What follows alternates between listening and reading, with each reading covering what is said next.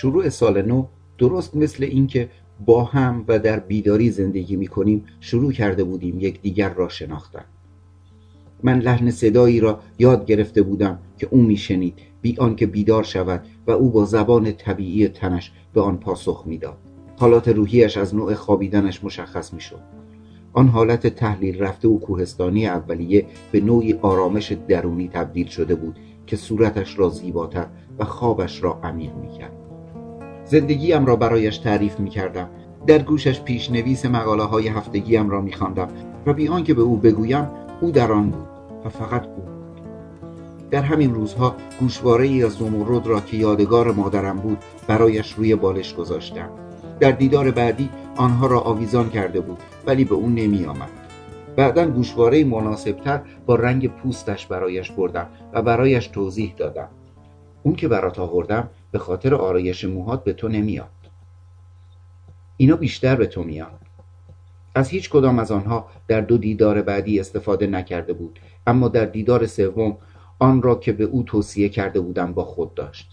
متوجه شدم که به دستورهای من عمل نمی کند اما فرصت را هم برای خوشحال کردنم از دست نمی دهد آنچنان به این نوع زندگی عادت کرده بودم که دیگر برهنه نمی خوابیدم بلکه پیژامه ای از ابریشم چینی می پوشیدم که مدت ها بود آن را نمی پوشیدم چون کسی را نداشتم که برایش درآورم.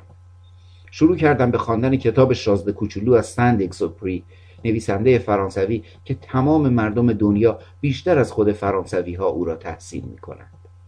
اولین کتابی بود که بدون اینکه او را بیدار کند سرگرمش می کرد و مجبور شدم دو روز پشت سر هم بروم تا کتاب را برایش تمام کنم با کتاب داستان شهر پرآلت داستان مقدس و داستانهای هزار و یک شب با روایتی سالمتر برای بچه ها ادامه دادیم و از تفاوت آنها و میزان علاقش به هر کدام از آنها متوجه شدم عمق خوابش هم تغییر می کند.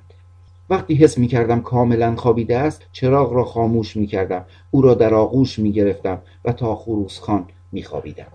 چنان خود را شاد حس می کردم که پلکهایش را به آرامی می بوسیدم و یک شب همچون درخشندگی نور در آسمان برای اولین بار لبخند زد. کمی بعد بی هیچ علتی در رخت خواب قلب زد و پشتش را به من کرد و با ناراحتی گفت ایزابل حلزونها رو به گریه انداخت. هیجان زده به امید یک گفتگو با همان لحن از او پرسیدم مال کی بودند؟ جوابم را نداد.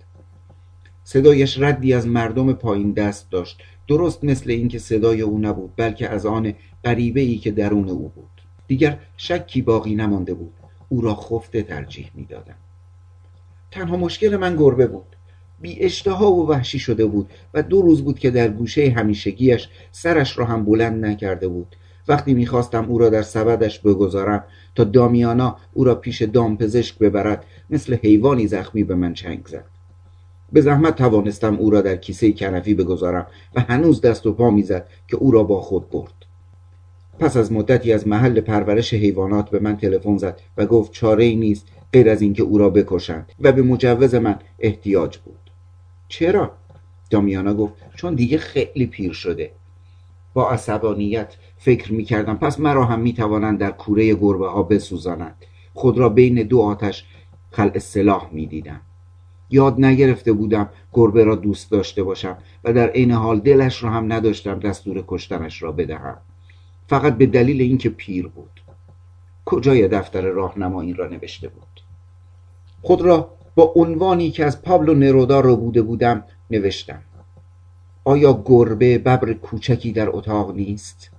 این مقاله نیز موجب بروز برخورد و اختلاف را بین خوانندگان له و علیه گربه ها شد و بالاخره پس از پنج روز توافق به عمل آمد که می‌توان گربه ها را به دلیل بیماری کشت اما به دلیل پیری نه.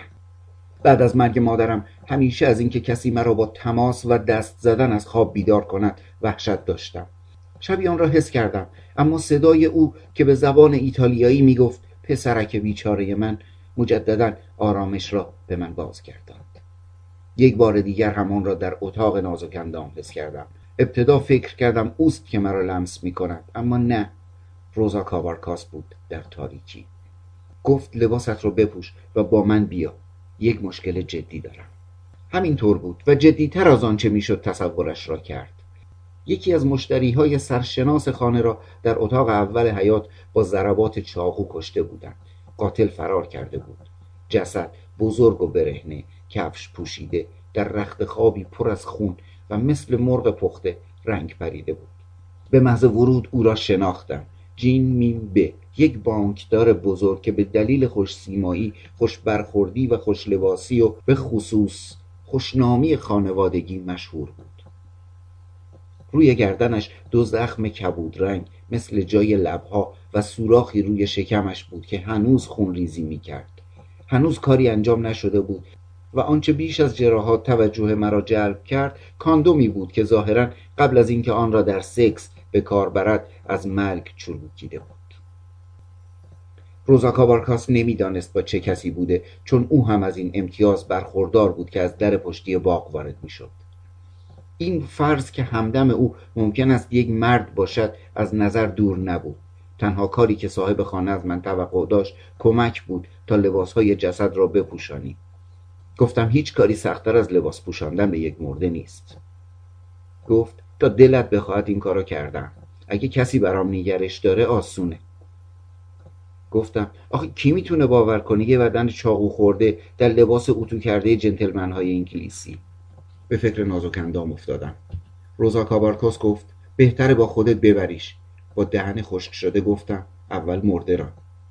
متوجه شد و نتوانست لحن تحقیرآمیزم را پنهان کند. داری میلرزی. گفتم به خاطر اونه. هرچند فقط نیمی از آن حقیقت داشت.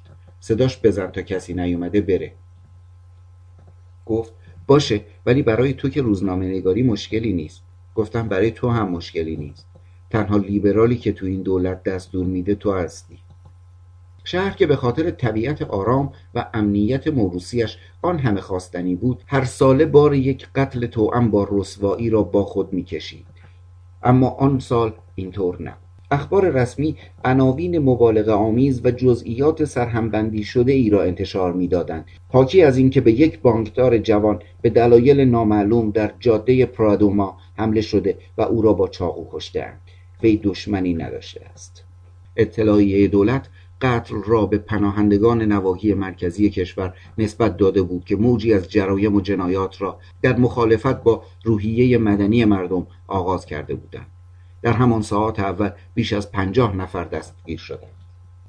سراسیمه به سراغ دبیر بخش غذایی رفتم یک روزنامه نگار نمونه سالهای بیست کلاهی با نقاب سنبز رنگ و کشهایی که با آستینهایش بسته بود. فرض بر این بود که وقایع را قبل از همه می‌دانند با این حال فقط سرنخهایی شلوول داد که من تا آنجا که احتیاط اجازه می‌داد آن را کامل کردم. به این ترتیب دو نفری پنج صفحه نوشتیم که به صورت هشت ستون در صفحه اول روزنامه که به نقل قول منابع مطلع و معتبر همیشگی نسبت داده می‌شد به چاپ برسد. اما مرد نفرت آور ساعت نه سانسورچی اصلا تردید نکرد که روایت رسمی را که این ماجرا را به حمله راهزنان لیبرال نسبت می‌داد به مقاله تحمیل کند. من با شرکت در مراسم تدفین با چهره در هم کشیده از اندوه وجدان خود را آسوده کردم. آن شب وقتی به خانه برگشتم به روزا کابارکاس تلفن کردم تا بپرسم چه بر سر نازکندام آمده است. اما تلفن تا چهار روز جواب نداد. روز پنجم با نگرانی به منزلش رفتم. درها مهر شده بود اما نه توسط اداره پلیس بلکه اداره بهداشت. هیچ یک از همسایه ها از چیزی خبر نداشت. بی هیچ نشانی از نازک اندام با پشتکار و گاهی اوقات به شکلی مسخره که مرا به نفس نفس میانداخت به جستجوی او پرداختم. گاهی اوقات تمام روز را روی نیمکت داغ پارک آنجا که کودکان از مجسمه رنگ و رو رفته سیمون بولیوار بالا می‌روند. به مشاهده نوجوانان دوچرخه سوار می نشستم. وقتی امیدم به آخر رسید به موسیقی بولرو پناه بردم.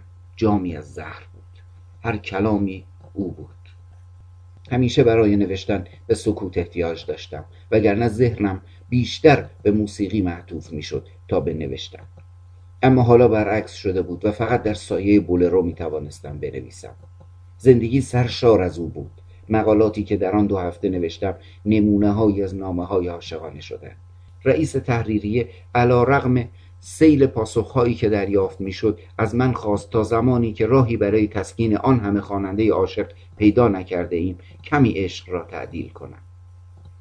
ناآرامی به روزمرگی زندگی من خاتمه داد. ساعت پنج صبح بیدار می شدم اما در تاریک روشنهای اتاق می ماندم و نازوکندام را در زندگی غیر واقعیش تصور می کردم که خواهرانش را بیدار می کند برای رفتن به مدرسه لباس می پوشاند صبحانه می دهد اگر صبحانه ای بود و شهر را با دو چرخه می پیماید تا محکومیت دکمه دوزی را بگذراند. از خود میپرسیدم یک زن وقتی دکمی میدوزد به چه فکر می‌کند؟ آیا به من فکر می‌کرد؟ او هم به دنبال روزا کابارکاس میگشت تا حالی از من بپرسد. یک هفته گذشت و من لباس خانه را که شبیه لباس مکانیکا بود روز و شب در نیاوردم. حمام نمی گرفتم ریش هایم را نمی تراشیدم و دندانهایم را مسواک نمی زدم چون عشق خیلی دیر به من آموخت که آدم خودش را برای کسی مرتب می کند برای کسی لباس می پوشد و برای کسی عطر می زند و من هیچ وقت کسی را نداشتم. دامیانا وقتی مرا ساعت ده صبح برهنه در ننودید فکر کرد مریضم. با چشمانی حریص او را نگاه کردم و دعوتش کردم که برهنه بر هم بغلطیم تحقیرآمیز نگاهم کرد و گفت فکرشو کردی چه کار بکنی اگه بگم آره؟ و اینطور بود که فهمیدم رنج تا چه حد مرا تباه کرده است. غرق در دردهای مخصوص ایام جوانی خودم را هم دیگر نمیشناختم. برای اینکه حواسم به تلفن باشد از خانه بیرون نمی‌رفتم. بدون اینکه آن را قطع کنم می نوشتم و با صدای هر زنگی از اینکه ممکن بود روزا کابارکاس باشد روی آن می پریدم هر چند لحظه آنچه را داشتم انجام می‌دادم کنار میگذاشتم تا به او زنگ بزنم و این کار برای چند روز ادامه داشت تا آنکه متوجه شدم تلفنی بس سنگ دل و بیرحم است.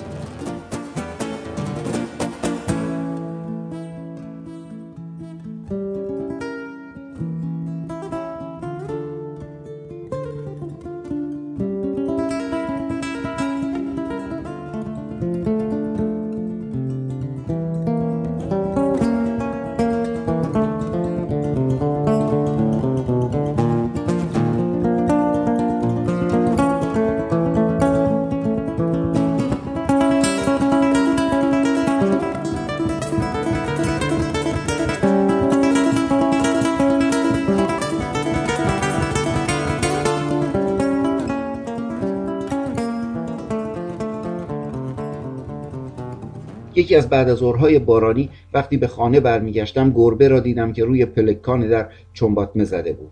کثیف و آسیب دیده و با مظلومیتی قابل ترحم. دفترچه راهنما مرا متوجه بیماری او کرد. دستور عملهای داده شده را برای بهبودیش به کار بردم. وقتی داشتم چرتکی می‌زدم ناگهان این فکر به خاطرم خطور کرد که او می‌تواند مرا به خانه نازکندام راهنمایی کند. او را تا مغازه روزا کابارکاس که هنوز مهرمون بود و نشانی از حیات نداشت در کیسه بردم. با آن چنان تندی و سرکشی دست و پا می‌زد که قلطی زد و موفق به فرار شد. از روی دیوار کاهگلی باغ بالا رفت و میان درختان ناپدید شد. با مشت به در کوبیدم و یک صدای نظامی بدون اینکه در را باز کند سوال کرد اونجا هنوز کسی زنده است؟ من هم برای اینکه چیزی از او کم نیاورده باشم جواب دادم. اهل صفا دنبال صابخونه میگردن. صدا گفت اینجا صابخونه نداره. اصرار کردم. لاقل در را باز کن تا گربه هم رو بگیرم. گفت گربه هم نیست. سوال کردم شما کی هستی؟ صدا گفت هیچ کس. همیشه فکر می‌کردم از عشق مردن یک تعبیر شاعرانه است. آن روز بعد از ظهر وقتی بی گربه و بی او به خانه برگشتم برایم ثابت شده بود که مردن از عشق نه تنها ممکن است بلکه خود من پیر و بیار داشتم از عشق می مردم. اما در این حال فهمیدم که عکس آن هم حقیقت معتبری بود لذت این غم را در دنیا با هیچ چیز عوض نمی کردم بیش از پانزده سال سعی کرده بودم اشعار لئوپاردی را ترجمه کنم و فقط آن روز بعد از ظهر بود که عمق آنها را دریافتم. وای بر من این عشق است. این چنین خانمان برانداز ورود من به دفتر روزنامه با همان لباسی که در خانه آن را می پوشیدم و با ریشهای نتراشیده شبهاتی در مورد سلامتی من ایجاد کرد. دفتر بازسازی شده با اتاقهای منفرد و شیشهای و روشنایی محتابی ها بیشتر به زایشگاه شبیه شده بود. فضای مصنوعی سکوت و راحتی آدم را دعوت می کرد تا به زمزمه صحبت کند و با نوک پاراه برود. نقاشی های آبرنگ سمدیر سابق همچون پادشاهان فقید و عکس های بازدید کنندگان سرشناس در راه رو نصب شده بود. عکس بسیار بزرگ شده هیئت تحریریه که در سال روز تولد من گرفته شده بود در سالن اصلی خود نمایی می کرد نتوانستم از مقایسه ذهنی با عکسی که در سی سالگی هم گرفته شده بود اجتناب کنم و بار دیگر به من ثابت شد که آدمها در عکس ها از آنچه در واقعیت هستند بدتر و پیرتر به نظر می رسند منشی که بعد از ظهر روز تولدم مرا بوسیده بود پرسید مگر بیمارم؟ و از اینکه جوابی به او می‌دادم که باورش نمی‌شد احساس شادی کردم. بیمار عشقم. گفت ولی چه حیف که عاشق من نیستی. من هم جوابش رو مثل خودش دادم. زیاد هم مطمئن نباش. رئیس بخش غذایی از اتاقش بیرون آمد و با صدای بلند گفت جسد دو دختر جوان مجهول الهویه در سردخانه شهرداری مانده است. حراسان از او پرسیدم حوالی چه سن و سالی؟ گفت جوون. ممکن است پناهنده های داخلی باشند که آدمکش های دولتی تا اینجا دنبالشون اومدن. نفسی به راحتی کشیدم گفتم اوضاع احوال مثل خون بی سر و صدا داره به ما هجوم میاره. رئیس بخش غذایی که حالا دور شده بود فریاد زد مثل خون نه داد. مثل گوه. چند روز بعد حادثه بدتری اتفاق افتاد. دختر نوجوانی با سبدی شبیه سبد گربه مثل برق از جلوی کتاب فروشی دنیا گذشت. در قوقای ساعت دوازده ظهر آرنج زنان از میان مردم او را تعقیب کردند. خیلی زیبا بود و بلند بالا پاهایی کشیده داشت که با سهولت راه را از میان مردم باز می کرد و چه زحمتی کشیدم تا به او برسم و بالاخره از او جلو افتادم و از رو به رو به او نگاه کردم. بدون اینکه بایستد و یا خواهی کند با دستهایش مرا کنار زد. اون که فکر می‌کردم نبود اما بلندی قامتش همانقدر زجرم داد که گویی او باشد. آن وقت بود که فهمیدم نمی‌توانم نازکندام را بیدار یا پوشیده بشناسم و او هم که هرگز مرا ندیده بود نمی‌توانست بداند که من کیستم.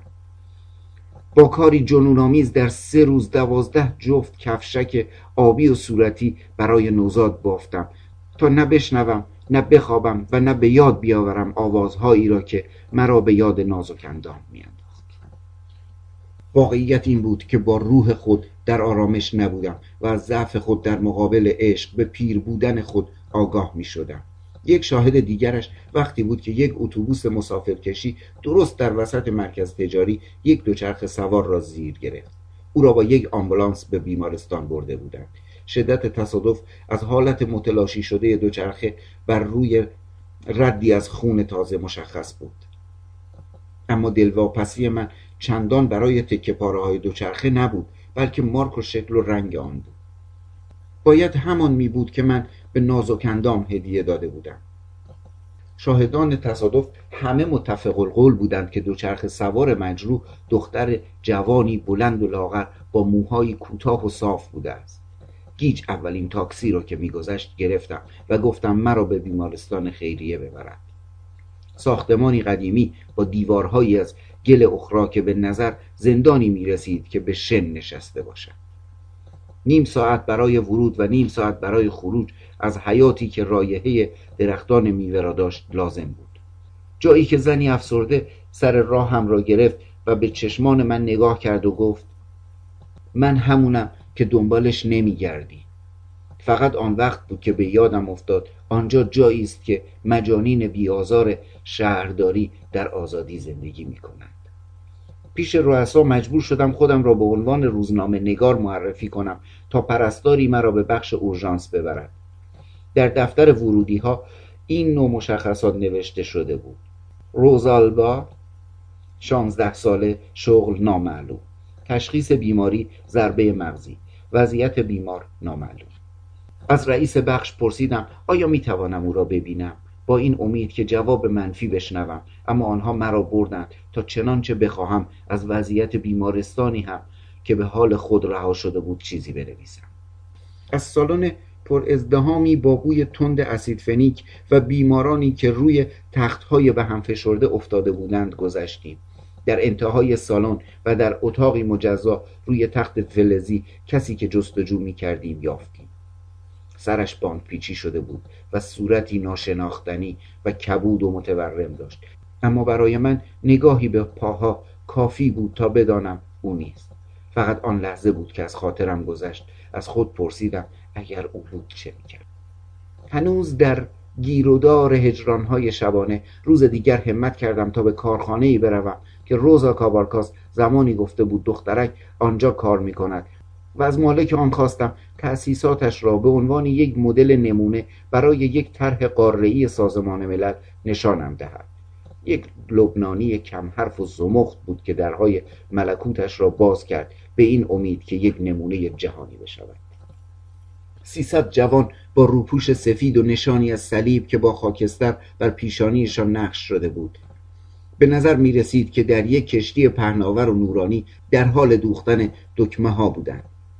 وقتی ورود ما را دیدند مثل دختر مدرسه ها به علامت احترام تعظیمی کردند و وقتی مدیر از نقش خود در هنر جاودانه دکمه دوزی سخنسرایی می کرد زیر چشمی نگاهمان می کردند. من با اشتیاق به اینکه نازکندام را پوشیده و بیدار پیدا کنم به دقت به صورت آنها نگاه کردم اما یکی از آنها با نگاه های حراسیده و حاکی از تمجید مرا شناخت آقا شما همون نیستین که تو روزنامه نامه های عاشقانه می نویسی؟ هیچ وقت فکرش را نمی کردم که یک دختر خفته بتواند آن همه مصیبت به بار آورد. بدون خداحافظی از کارخانه فرار کردم. بدون اینکه حتی به این فکر کنم که شاید یکی از باکرگان آن برزخ همو باشد که به جستجویش هستم. وقتی از آنجا بیرون آمدم تنها احساسی که برایم باقی مانده بود میل شدید به گریستن بود. پس از یک ماه روزا کابارکاس با توضیحاتی باور نکردنی به من زنگ زد که بعد از مرگ بانکدار استراحتی را که مستحق آن بود در کارتاهنا دایان دیاس گذرانده بود. مسلما باورم نمی‌شد اما برای خوشحال کردنش خوش اقبالیش را به او تبریک گفتم و اجازه دادم قبل از سوالی که قلبم را به جوش و خروش درآورده بود با دروغهایش خود را راحت کنم. و او روزا کابارکاس سکوتی طولانی کرد و بالاخره گفت هستش و بعد با لحنی تفرامیز گفت ولی باید صبر کرد. چند وقت؟ اصلا نمی‌دونم. خبرت می‌کنم. احساس کردم دارد از دستم در می‌رود و مهلتش ندادم. لاقل یه سرنخی بده. گفت سرنخی در کار نیست. نتیجه گرفت. مواظب باش. ممکنه به خودت صدمه بزنی و مخصوصا ممکنه به او صدمه بزنی. حوصله این ادا را نداشتم. التماس کردم که حداقل ردی بده تا حقیقت را بدونم. و گفت اول و آخرش با هم هم دست هستیم. یک قدم جلوتر بر نداشت و گفت آروم باش. دخترک حالش خوبه و منتظره که بهش تلفن بزنم. ولی در حال حاضر کاری نمیشه کرد. حرف دیگه ای هم ندارم. خداحافظ. گوشی تلفن در دست سر جای خودم ماندم. نمی‌دانستم از کجا باید شروع کنم. و در عین حال آنقدر او را میشناختم که می‌دانستم جز با زبان خوش چیزی از او در نمیآید. بعد از ظهر همینطور سری به اطراف خانهاش زدم. بیشتر به شانس و تصادف تکیه کرده بودم تا به عقل سلیم. هنوز با مهرموم اداره بهداشت مسدود بود. فکر کردم روزا کابارکاس باید از جای دیگری به من تلفن زده باشد. شاید از یک شهر دیگر. و فقط همین فکر باعث می شد که دلم هزار گواهی بد بدهد. با این حال ساعت شش بعد از ظهر وقتی اصلا انتظارش را نداشتم تلفنی رمز خودم را به کار برد. خب حالا آره. ساعت ده شب لرزان با لبهایی که برای جلوگیری از گریستن میگزیدم با باری از جعبه های شکلات سوئیسی آب نبات و بادام سوخته و سبدی از گلهای سرخ آتشین برای فرش کردن تخت خواب رفتم. در نیمه باز بود. چراغها روشن و رادیو با صدایی نبلند نکوتا. سنات شماره یک برای ویولون و پیانو اثر برامس را پخش می‌کرد. نازکندام در رخت خواب آنچنان متفاوت و بشاش آرمیده بود که به زحمت شناختمش. بزرگ شده بود. اما این در اندامش نمود چندانی نداشت بلکه در بلوغی سری که او را دو یا سه سال بیشتر نشان می‌داد و از همیشه برهنه تر گونه های برجسته پوست سوخته از حرارت شدید آفتاب دریا لبهای ظریف و موهای کوتاه و صاف صورت او زیبایی دو جنسیتی آپولون پراکسیتل را القا می کرد اشتباهی در کار نبود. حتی سینه های او چنان رشد کرده بودند که در دستهایم جا نمی گرفتند کمرش شکل گرفته بود و استخوانهایش محکمتر و موزونتر شده بودند. از آن همه مهارت طبیعت مسحور شده بودم. اما آنچه مصنوعی بود مرا گیج می‌کرد. مژه های مصنوعی ناخن انگشت به رنگ صدفی و عطری ارزان قیمت که هیچ ربطی به عشق نداشت. چیزی که مرا از کوره به در برد ثروتی بود که با خود داشت. گوشواره های طلا با آویزه های زمرد گردنبندی طبیعی دستبندی از طلا با نگین های الماس و انگشترهایی با سنگ های اصیل در تمام انگشتانش. روی صندلی لباس شبی بود دست دوزی و پولک دوزی شده و کفش هایی با روکش اطلس. حرارت غریبی در اندرونم بالا گرفت و فریاد زدم. فاحشه. شیطان در گوشم حکایت وحشتناکی را زمزمه می کرد اینطور. شب قتل. روزا کابارکاس نه وقت و نه آرامش آن را داشت که دخترک را خبر کند و پلیس او را در اتاقی تنها زیر سن بلوغ در محل وقوع جرم پیدا می کند برای چنین شرایطی هیچ کس بهتر از روزا کابارکاس نیست. باکرگی دخترک را به یکی از حامیان گردن کلفتش به ازای اینکه از مخمسه پاک و پاکیزه بیرون برود فروخته بود. اولین کاری که کرد ناپدید شد تا آبها از آسیاب بیفتد. چه جالب! ماه اصلی برای هر سه آن دو در رخت خواب و روزا کابارکاس در یک ایوان مجلل از مسئولیت خود کیف می‌کرد. با سر و صدای زیاد و احساس نوعی مستی نیرو گرفته از خشمی دیوانوار و کور هرچه را در اتاق میافتم به دیوار میکوبیدم و میشکستم. چراغها را رادیو پنکه آینه ها گلدان ها و لیوان ها بی تجیل اما بی وقفه. با سر و صدای زیاد و احساس نوعی مستی حیات بخش. دخترک با اولین صدا از جا پرید اما به من نگاه نکرد. پشت به من چنباتمه زده بود و تا وقتی که شکستنها تمام شد با تکان خوردنهای گاه به گاه همانطور نشسته بود. مرغهای حیات و سگهای صبحگاهی رسوایی را بیشتر کردند. با روشنبینی کورکننده خشم حتی به من الهام شد که در آخرین لحظه خانه را به آتش بکشم که سایه روزا کابارکاس با لباس خواب در آستانه در ظاهر شد. بی هیچ نگفت. با گردش چشم میزان خرابی و خسارت را بررسی کرد و متوجه شد که دخترک مثل یک حلزون چنباتمه زده و سرش را میان دستهایش مخفی کرده است. وحشت زده اما دست نخورده. روزا کابارکاس با حالتی از تعجب و پرسش گفت خدای من من برای همچین عشقی چی نمی‌دادم؟ با نگاهی رقتبار سر و پای مرا برانداز کرد و امر کرد که بریم. پشت سرش تا خانه رفتم. در سکوت لیوان آبی به دستم داد و اشاره کرد بنشینم و خواست از من اعتراف بگیرد. گفت خب حالا مثل آدم های بالغ رفتار کن و بگو ببینم چت شدی آنچه را به من به عنوان حقیقت الهام شده بود برایش حکایت کردم. روزا کابارکاس در سکوت به من گوش می‌داد. بی هیچ حالتی. و بالاخره مثل اینکه ناگهان اصل مطلب را دریافته باشد گفت چه جالب. همیشه گفتم که غیرت حقیقت رو بهتر می‌فهمه و بعد بدون اینکه چیزی را پنهان کند برایم تعریف کرد که در سردرگمی شب جنایت دخترک خفته در اتاق را فراموش کرده بود. یکی از مشتریان او و در عین حال وکیل مقتول با دست و دلبازی تمام رشوه و زیرمیزی را پخش کرده و از روزا کابارکاس خواسته بود تا خوابیدن سر و صداها در هتلی در کارتاهنا د ایندیاس مهمان او باشد. روزا کابارکاس گفت باور کن که در تمام این مدت حتی یک لحظه از فکر تو و دخترک قافل نشدم. روز آمدم و اولین کاری که کردم تلفن کردن به تو بود ولی کسی جواب نداد. در عوض دخترک فوری آمد و چنان حال نظاری داشت که برات بردمش حمام. برات لباس پوشاندم. برایت فرستادمش سالن آرایش و دستور دادم مثل یک ملکه زیبایی مرتبش کنم. خودت دیدی چطور؟ عالی لباس مجلل. لباس هایی هستند که برای شاگردهای فقیرم وقتی قرار با مشتری ها به مجلس رقص برن اجاره می‌کنن. جواهرات مال منند گفت کافی بهشون دست بزنی تا بفهمی همه شیشه و بدلی هن. پس دیگه اذیت نکن. برو بیدارش کن ازش معذرت بخوا و ترتیب کار رو یه مرتبه بده. هیچ کس بیشتر از شماها حق خودش بودن نداره. بیشتر از حد طبیعی سعی کردم حرفهایش را باور کنم. اما عشق بر عقل چربید و داغ از آتشی که درونم را میسوزاند گفتم فاحشه ها شما همین هستید. فاحشه های کسافت. دیگه نمی‌خوام چیزی ازت بدونم. نه تو و نه از هیچ فاحشه دیگه تو این دنیا مخصوصا او. به عنوان خداحافظی برای همیشه از دم در علامتی دادم. روزا کابارکاس در این مورد شکی نداشت. با حالتی اندوهگین گفت برو به امون خدا. و باز به زندگی واقعی برگشت. به هر حال صورت حساب گندی رو که تو اتاق زدی برات میفرستم.